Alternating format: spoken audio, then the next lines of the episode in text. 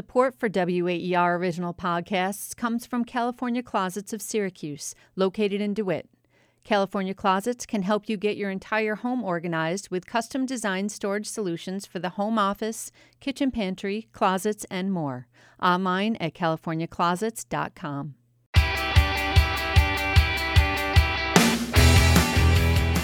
The summer of 2012 was dominated by a remarkably unlikely song, Gangnam Style, a dance song in Korean by a South Korean rapper named Psy.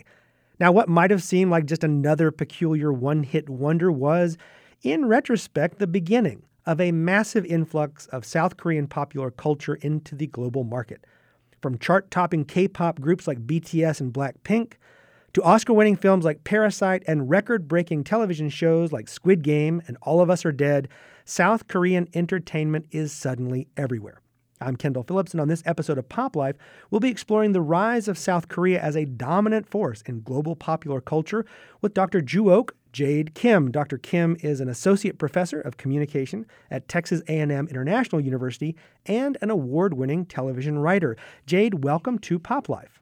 Thanks for having me so great to have you because I must say I've been watching, you know, with uh, quite, you know, a lot of interest the what seems to me meteoric rise of Korean popular culture that suddenly is everywhere. But clearly, you know, there was obviously a Korean popular culture before we had BTS or before we had mm-hmm, Parasite. Mm-hmm. Um, so, can you talk to us a mm-hmm. little bit about sort of how Korean pop culture developed and then how it took this mm-hmm. center stage in the world pop culture? All right. Uh, let me give a little uh, historical background first. So, um, Korea is a country that deals with after effects of its colonial occupation by Japan from 1910 to 95, and the Korean War from 1950 to 1953, and also its continuing tensions with North Korea. And the country has made remarkable uh, economic development and democratization in the past seven years. And these historical backgrounds explain why the development of Korean pop culture deeply engages with American and Japanese mm. pop cultures. So, for example, many scholars argue that the Korean boy band Seo and Boys, which performed between 1992 and 1996, developed the foundation of c- contemporary Korean pop music. This boy band attempted to hybridize Korean and American music genres like hip hop and rock and roll, etc. Also, the filmmaker Bong Joon-ho mentioned at the Academy Awards that he had been deeply influenced by Martin Scorsese's films while studying filmmaking. And what to point out is though how they employ their culture sensibilities and subjectivities in culture production as time went by. So I want to mention the founder of SM Entertainment, one of the major music agencies, Soo-man Lee. He benchmarked the Japanese idol making system, but localized its system rather than just adopting it in um, the late 1990s. And the company has consistently developed its performance centric music styles, which, uh, which we so called SMP music performance, and actively seeking to include traditional Korean beats and melodies in Western music trends. So if you look at the contemporary Korean media culture um, in hip hop or television dramas and films, you can see this is consistent and common that how they really try to uh, develop these hybridized styles of Korean and Western um, media or culture factors. It's interesting because when I think about and, and mm-hmm. your, your your history is, is really valuable and gives a, a great mm-hmm. perspective. Mm-hmm. But I think mm-hmm. about you know earlier, decades ago, mm-hmm. Japan mm-hmm. seemed to be one of the dominant forces, at least from uh, that part of the world, from the Pacific area, mm-hmm. uh, in terms of mm-hmm. anime or manga or even Godzilla. You know, you mm-hmm. had you had a lot of sort of Japanese J horror, like there was sort of Japanese emergence into the culture. And Korea seems to have really sort of supplanted Japan. I mean, I don't see as much mm-hmm. influence uh, of Japanese culture as I do Korean culture. What do you think allowed that Korean hybridization to become more mm-hmm. successful than the Japanese version that they were hybridizing? Um, I think it's not just version of this the, the styles. You have to look at the uh, conditions of the market as well. If you look at um, the Korea and Japan, Korea has a relatively small size domestic market. So when uh, Japan was dominating in Asian uh, market, uh, even though they're dominating uh, very pop, uh, popular at the moment, let's say in 1980s and 1990s, they were not really um, willing to go out uh, and seeking out the abroad market. However, because of the uh, really small size domestic market, Korean uh, media professionals or creators were way more forced to go out and seek out this, you know, the abroad markets. I think that's one really big difference between Japanese and Korean media industries. And also um, the Korean uh, media creators, um, they have experienced the expansion from uh, of the Korean wave from East Asia to um, the global scale. If you look at, you know, the Korean wave started in 1997 once the Korean television drama was uh, exported to China and made a huge sensation there. At the time, they were not really willing to or intended to um, sell this, you know, uh, media products. However, once they see the possibility there, and they really after that they really try to uh, navigate or uh, expand their markets going to Japan, going to uh, Latin America, and also Americas as well. So that kind of you know the attempt, I think it's uh, one uh, differences we can talk about. Yeah, it is interesting that, you know, and I think that's important for mm-hmm. our listeners to know that it's, it's not just mm-hmm. a matter that K pop mm-hmm. or, or uh, Korean television has become popular in the U.S. It really is. Mm-hmm. I got a chance a few years ago to spend some time in China, and everywhere I went, there was BTS and K pop. I was in Argentina, and everywhere yeah. I went, it was BTS and K pop. So, so shifting a little to focusing on the music, because that is, you know, such mm-hmm. a big part of, of this Korean sure. uh, uh, moment. What are the mm-hmm. background? Was Psy the person who opened the door, or, or, or were there other mm-hmm. Korean acts mm-hmm. that were pushing Korean sound or this hybrid mm-hmm. uh, Korean musical style uh, before Psy? Mm-hmm. Um, I want to mention two things. The first one is actually platforms. So if you look at the global in network streaming services, uh, such as YouTube, really changes the landscape of this global music industries. As you mentioned in the beginning, the Gangnam Style is one of the greatest examples that we had we have seen, right? And also BTS, you know, just uh, made a debut in 2013. It's right after you know Gangnam Style, the mega hit of Gangnam Style. And then after that, because uh, BTS was not really uh, debuted but made by a larger company, they did not have many chances to go to local broadcasting companies. So they actually made more focus on this, you know, the YouTube, you know, uh, channels to promote themselves. And also these platforms really makes more accessible to uh, international audience, to uh, different cultures and content as well. So I think it's kind of platform is really one big factor we have to think about how this Korean pop culture, especially the music videos, really made the global expansion of Korean pop music. And also, I want to emphasize the locality of uh, pop culture uh, as an important factor of this, you know, the K-pop boom. So if you look at BTS, BTS um, created music um, by using both uh, English and Korean lyrics. So they try to put their own Korean uh, characters. They keep it at the same time.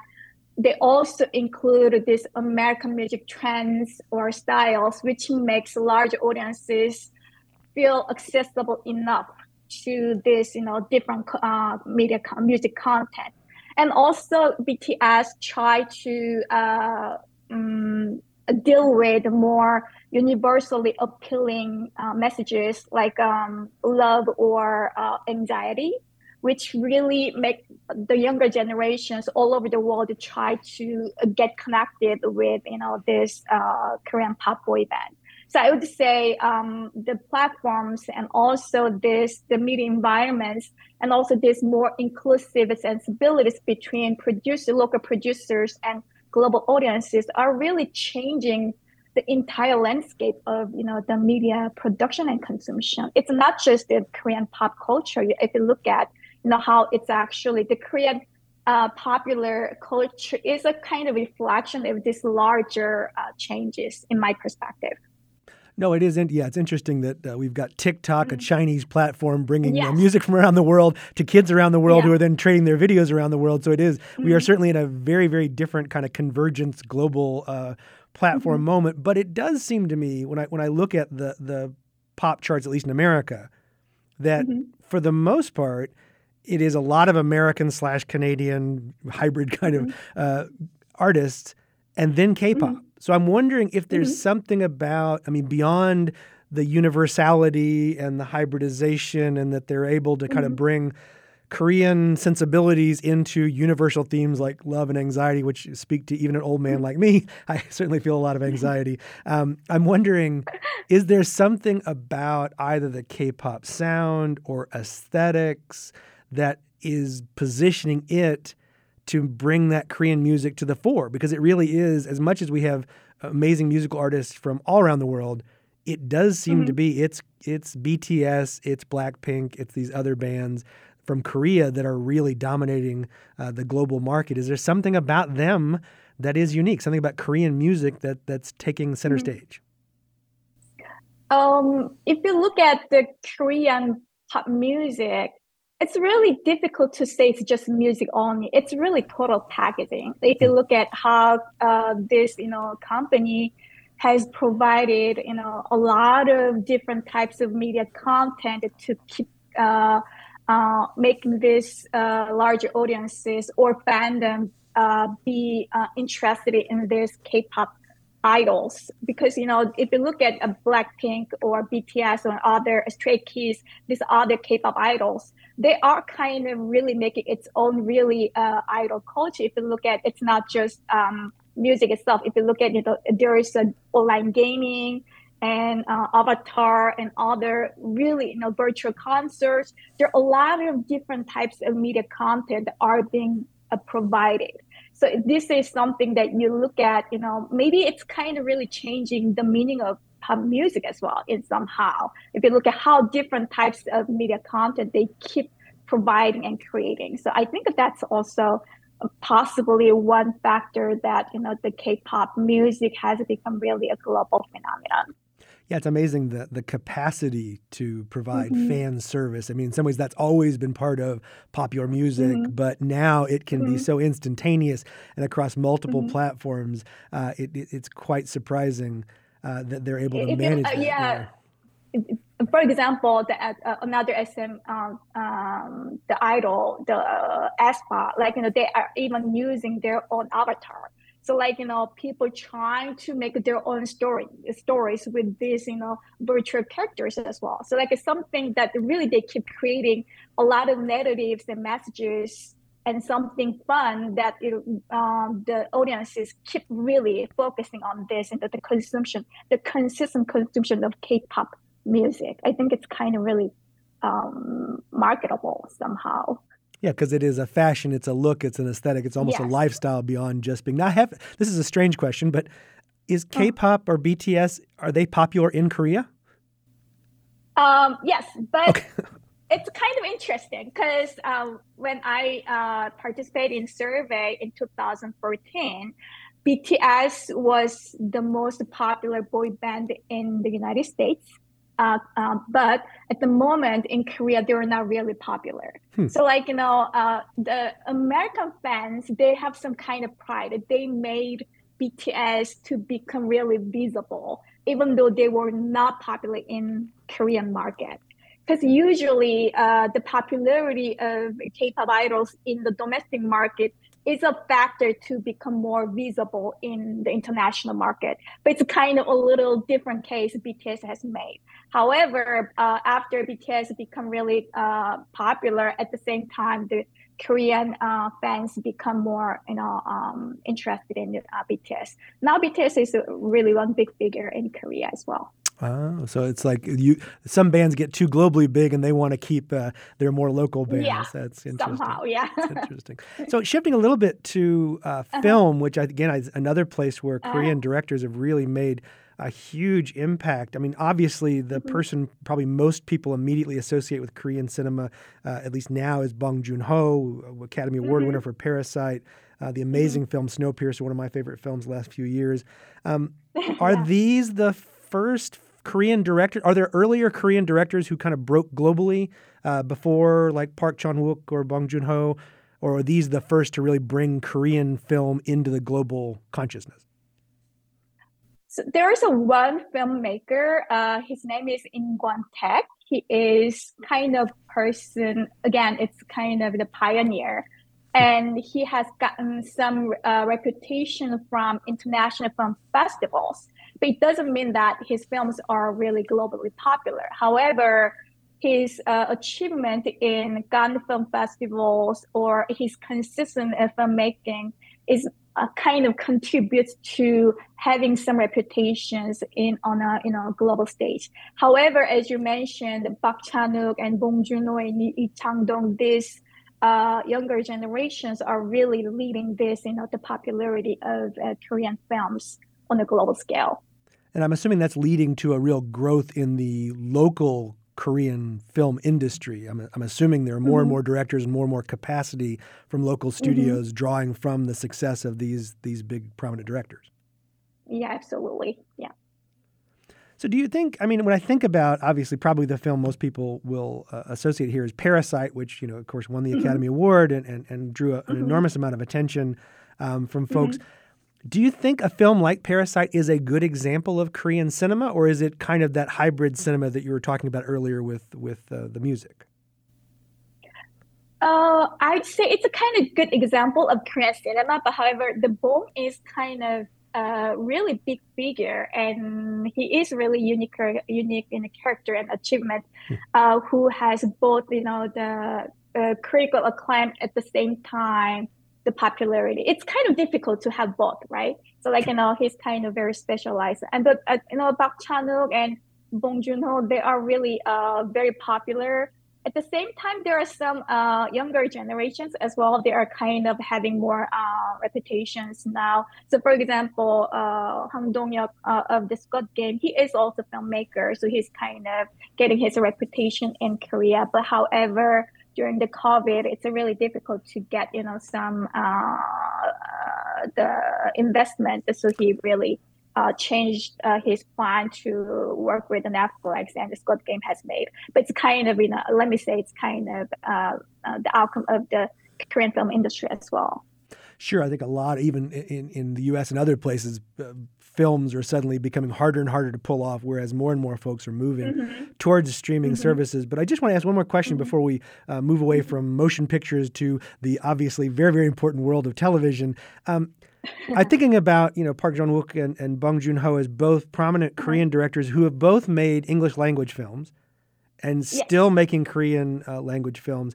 Do you think there is a pressure on directors like that to move more into English language films because at some level those are probably a little bit easier to market? Um, I would say both. So, for example, it's kind of interesting because once they got some, you know, awards from Cannes film festivals, they had lots of, you know, um, suggestions by Hollywood uh, film studios. And you know, when they have that kind of uh, opportunities, as I mentioned before, the Korean media professionals, once that kind of uh, opportunities are came, they are willing to take it. Hmm. So I'm pretty sure because they are actually Hollywood film kids, so they wanted to work with uh, the Hollywood film studios, especially their films were not really big budget films though. So like you know, they try to work with and how they have the more advanced uh, systems they wanted to experience. However, it's funny. I mean, it's interesting that what Bong Joon-ho said after uh, uh, making the film with uh, Hollywood film system, uh, they wanted he wanted to go back and to make local film, and it's the Parasite. So, again, if you look at the the comparison between uh, the uh, Snowpiercer and Parasite, even though both films are great, but the the the global popularity of Parasite it's kind of interesting for me because once he worked with the Hollywood film studios to target the larger market, but actually the better outcome comes from his local film. And he mentioned about it because once he worked with the Hollywood Film Studio, usually if you work with the Korean film studios, because he's so big figure in Korea, he has all uh, power to make all decisions. But it doesn't really apply. It didn't apply to him when he worked with the Holly Film uh, Studio. So he, that's one reason he actually wanted to come back and work with in the local film uh, company. Um, and then actually I, I, but I think his experiences to work with Netflix and um, other uh, the American film companies really has reflected in the creation of Parasite. Because if you look at Parasite, you know, uh, uh, it's really he tried to translate his local experiences with really global sensibilities. So that's how really appealed to the larger audience. So I think you know this all his experiences is reflected in uh, the production of Parasite. No, and I think I, have read that Snowpiercer was sort of notoriously troubled by the studio interference and all kinds of struggles. And, and a person named Harvey Weinstein, whose name should not be mentioned, yeah. was interfering. And so, but it's it's amazing that filmmakers like this, who once upon a time would have mm. tried to make it in Hollywood, and if they didn't, would have uh-huh. disappeared, now are able to rise to prominence, including directors who are shifting away from uh-huh. film and towards uh-huh. television. Uh-huh. So I suppose the the big elephant in the room, or perhaps squid in uh-huh. the room, that we have to talk about is the amazing, to sure, me, yeah. amazing uh-huh. global popularity of Squid Game. How do you make sense uh-huh. of Squid Game's just intense global popularity? So if you look at um, that film, I try to really theorize this overall how this Korean wave like in the Korean pop industry and uh, films and uh, television industries, what kind of things can be applied to uh, in a larger context? So if you look at Squid Game, like you know, the main plot is definitely talking about uh, the children's you know games that is just you know popularized in Korean society. However, the, for international uh, audiences, they can also enjoy this part because he's talking about, as I mentioned, the uh, the case of BTS. He's talking about the more universal messages like in humanities in the capitalist system. It's kind of a really fundamental questions, like you know. So even though the the topics are really local thing, but however, the messages we are actually consuming is more universal thing. So like that kind of combination is really making global hit of this Netflix series. And it's kind of really amazing to see how this Netflix, which is really globally networked streaming services, which is in 190 countries, right? And then it makes really global hit. We actually see what global hit means with the Squid Game. I think it's really, really uh, gives a lot of messages about what global culture means. No, it's an amazing moment in, in the recognition mm-hmm. of, of the technological global culture, but also just, mm-hmm. as you say, this interesting hybridization of very local, very mm-hmm. specific, but also universal. I guess the other series I have mm-hmm. to ask because my wife loves it. So I have to ask about um, All of Us Are Dead, which my wife, who's been a big mm-hmm. Walking Dead fan, when All of Us Are Dead came out on Netflix, that filled a hole in her zombie heart. Um, uh, mm-hmm. and it does seem that there are a lot of uh, Korean horror. I think also of Kingdom, which has yes. been another very popular uh, show on uh-huh. Netflix. Uh-huh. So there's something about Korean and zombies. I wonder if you can make sense of the Korean zombie for us. Okay, so if you look at Korean television market, the zombie is not really popular genre. It's really difficult to make zombie uh, genre in Korea because there are not many uh, fans there. So usually Korean television, uh, uh, the broadcasting companies, they would not actually accept that proposal uh, by writers or directors uh, who want to uh, create this type of uh, television series. But at the time, there's one very prominent and popular Korean writer uh, her name is Kim Eun-hee, and she wanted to really create this zombie genre, a kingdom. And then because no, no, the major television networks wanted to create that show, So he uh, she actually tries to go try to go with Netflix, and it, because Netflix they so there's you know if you go with the global market, there's way enough you know fans for this genre, so they would you know uh, invest that he uh, her uh, proposal. And once the Kingdom made huge uh, sensation, then you know the Netflix would you know more invest um, other types of zombie genres that you know Korean uh, creators provide. So that's also Korean creators who uh, were not really uh, available to create this some kind of genres are, were not popular in Korea. Hmm. They were willing to work with uh, Netflix to make more, and because it's kind of their creativity. Like you want to make something that you want to, but it's not really uh, acceptable to the market. You try to find some other ways to do it. So that's kind of another context you you have to think about how the Korean zombie has been created in that way with Netflix. No, I love it. It's, it's, it's almost like a full cycle. Korean popular culture enters the global market, but the global market helps to create Korean popular culture. And so we get that yeah. fabulous. Now, I, I, suppose we should also acknowledge while, while so many of these uh, aspects of Korean popular culture have been huge, uh, amazing, wonderful additions to global culture, I'll have to call mm-hmm. out Korea for being responsible for The Masked Singer. Now, Jade, I have to be honest, not a big fan of the reality show The Masked Singer.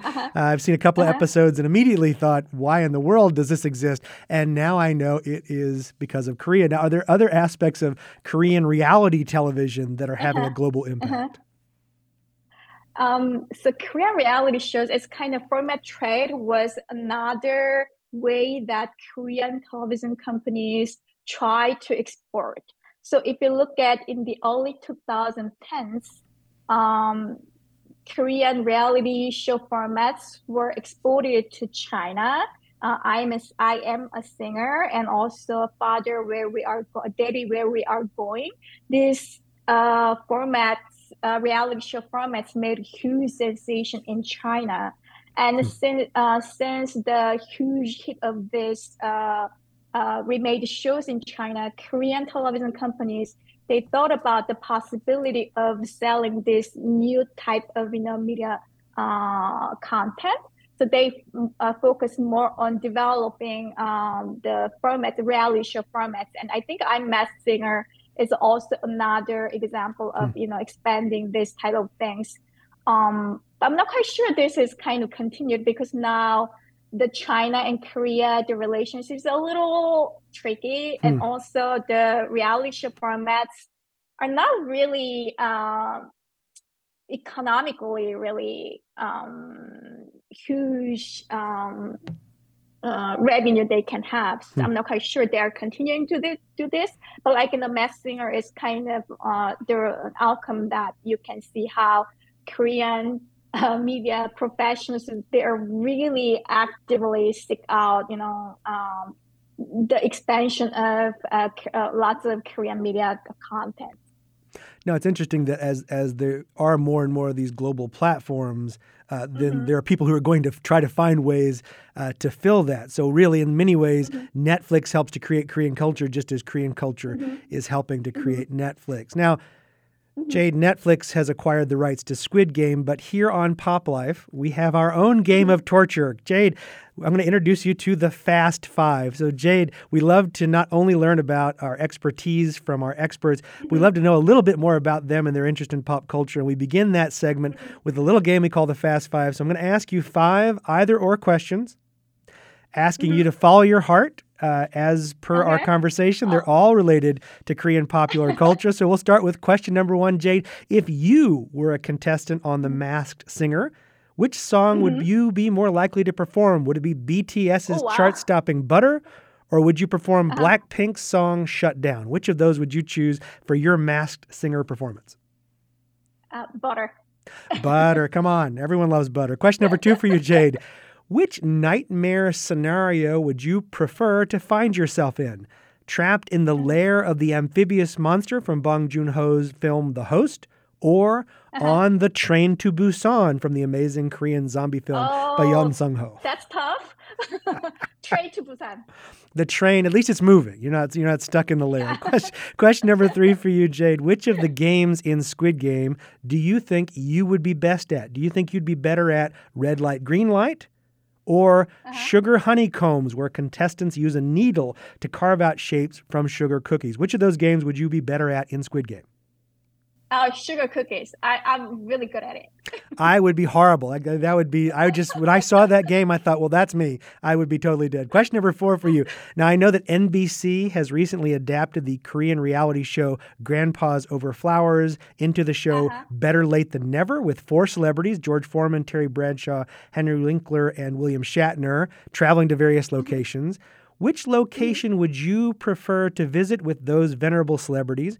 Would you take them to the bustling city of Seoul or to the tropical uh-huh. scenery of Seogwipo? Oh, that's a difficult question. Uh, Pop life is a hard life here. yeah, tropical scenes. You would go with the, the tropical island. I think that's a great choice. Yeah, yeah so finally, question number five for you, Jade. Psy's popular song Gangnam Style immortalized the Gangnam district of Seoul into global mm-hmm. popular culture. Knowing where mm-hmm. you're living, which South Texas city do you think deserves similar treatment? Would you prefer your home of Laredo style? Or a little mm-hmm. further south, would you go with McAllen style? Which southern Texas city oh. deserves a Psy song? I'm happy with the Laredo. it will be Laredo style for us. Uh, thank you so much, Jade. You've been an amazing guest. We always love to end our interviews with the question What is part of your pop life? What are you loving? What are you watching? What's on your pop culture radar these days? Not really. I'm kind of uh, listening to pod- podcasts. But sometimes I actually uh, listen to the Daily. Oh, it's a great podcast. That's, yes. Yeah, yeah, yeah. Are there any TV shows you've been loving or looking forward to that are coming back? Uh, Grey's Anatomy. Oh, Grey's Anatomy, yes, a perennial favorite, yeah. always a good one. Well, we hope as you're listening to your podcast, you might throw Pop Life into your podcast rotation. Uh, I'll definitely do it. Yeah. Thank you so much for sharing this global perspective on pop culture and for joining us on this edition of Pop Life. And I'll say to our listeners, remember, no matter where in the world the next big trend in pop culture emerges, you know we'll be tracking it right here on Pop Life. I will see you all next time. Thanks for listening to Pop Life, a production of WAER, Syracuse Public Media.